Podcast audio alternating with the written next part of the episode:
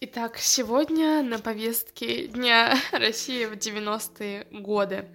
А, к сожалению, моему большому в этом подкасте не будет криминальной части 90-х, хотя это очень интересно, но в рамках истории ЕГЭ ее, к сожалению, не изучают. Что, правда, очень грустно, но, возможно, потом как-нибудь мы обсудим тему криминальной России — а пока пообсуждаем тему экономики. Спасибо, что мне кто-то написал. Экономики, а, политики и так далее. Итак, а, экономика в 90-х. После выхода России из состава СССР она начала называться РСФСР, что означает Российская Советская Федеративная Социалистическая Республика. Очень длинное название, которое после 1993 года можем не употреблять, ибо появилась просто РФ, Российская Федерация. Проводилась система шоковая терапия. Это система мер для быстрого перехода к рыночной экономике. Ее проводил э, премьер-министр э, Гайдар. В январе 92 года началась а, либерализация цен. То есть это когда государство отказывалось от контроля за ценообразованием, и теперь цену устанавливает рынок. То есть спрос и предложение, ну, которого по сути еще нет. А также происходила либерализация внешней торговли, то есть это отмена государственных ограничений на внешнюю торговлю. Чем состояли плюсы этой системы? А, начался переход к рыночной экономике, и как бы он не привел к полному распаду хозяйственных связей, так что это могло быть еще и хуже. В дальнейшем цены стабилизируются. Еще плюс это то, что ликвидация товарного дефицита, так как теперь все могли продавать все за любую цену. То есть каждый предприниматель мог установить свою цену и не зависеть от государства. Минусы их достаточно больше. Многократный рост цен и инфляция, которая привела к обесцениванию вкладов граждан, к падению уровня жизни. То есть э, рубль обесценился, все вклады упали, денежки все сгорели. Резко возрос импорт товаров. И отечественные, и отечественные товары еще не могли с ними конкурировать. Поэтому это привело к сильному спаду нашего производства. А также была массовая безработица в связи с тем, что государство больше не давало рабочее место, то есть как хочешь, так и выбирайся. И также закрывались предприятия, поэтому безработица процветала в 90-е годы.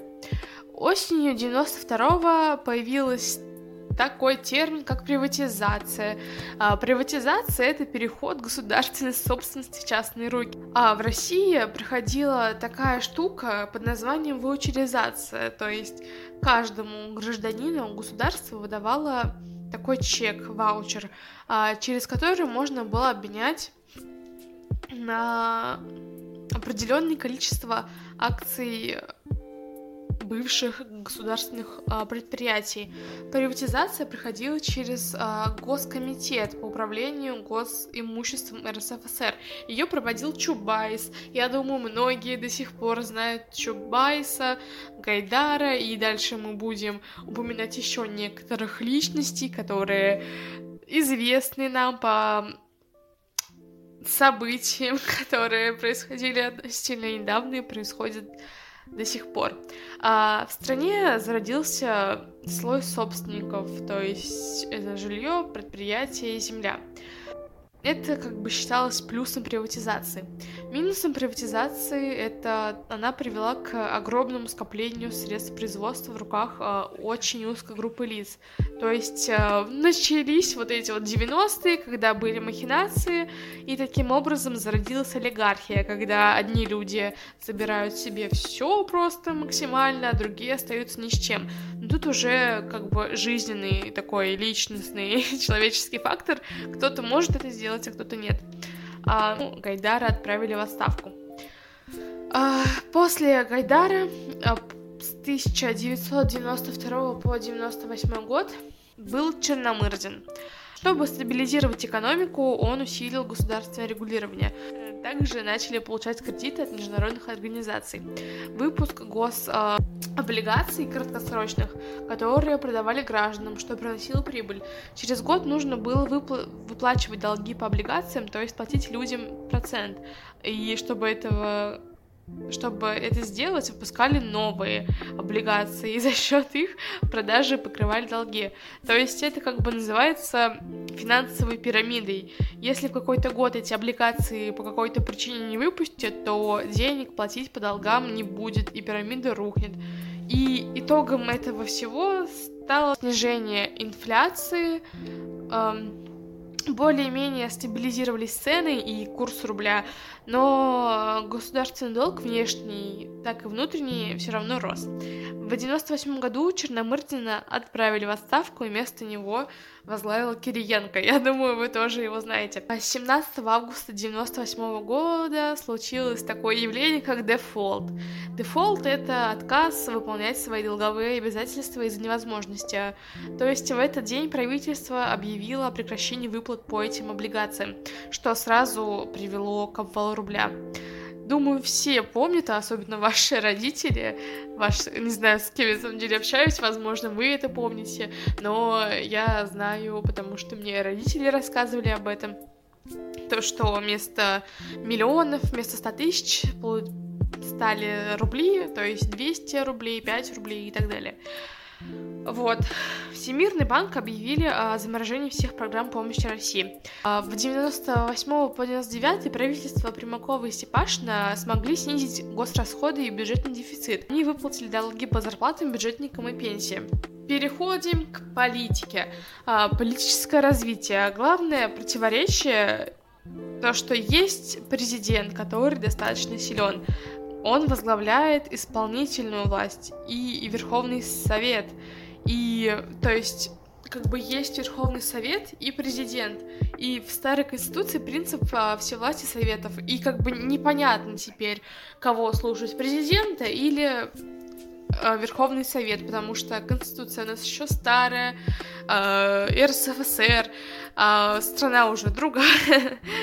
И поэтому в 92 по 93 год шла разработка Конституции России.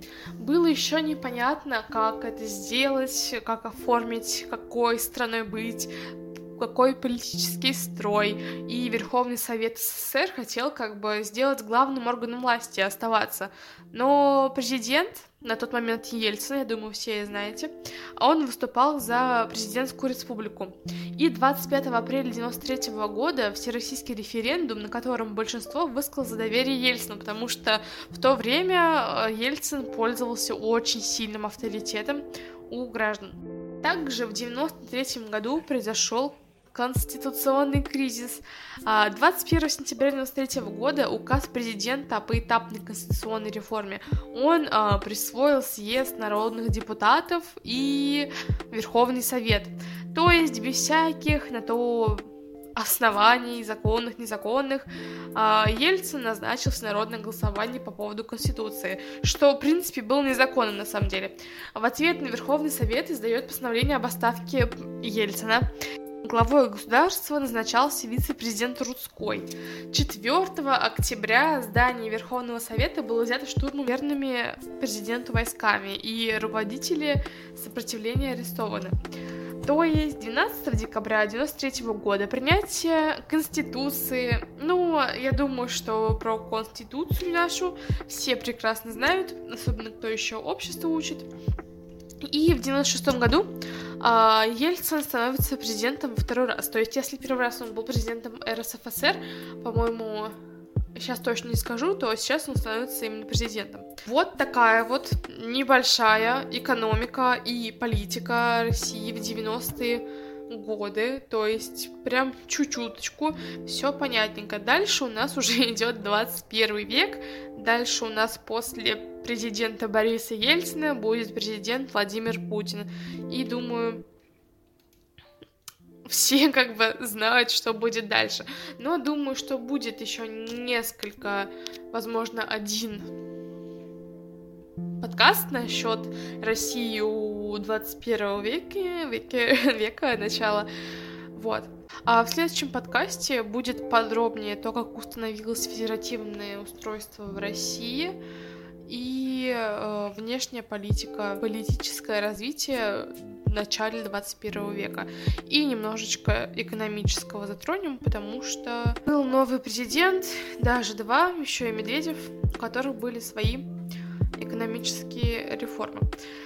Вот, поэтому надеюсь, кому-то это было интересно, потому что тем, правда, интересно. И всем пока, до новых встреч!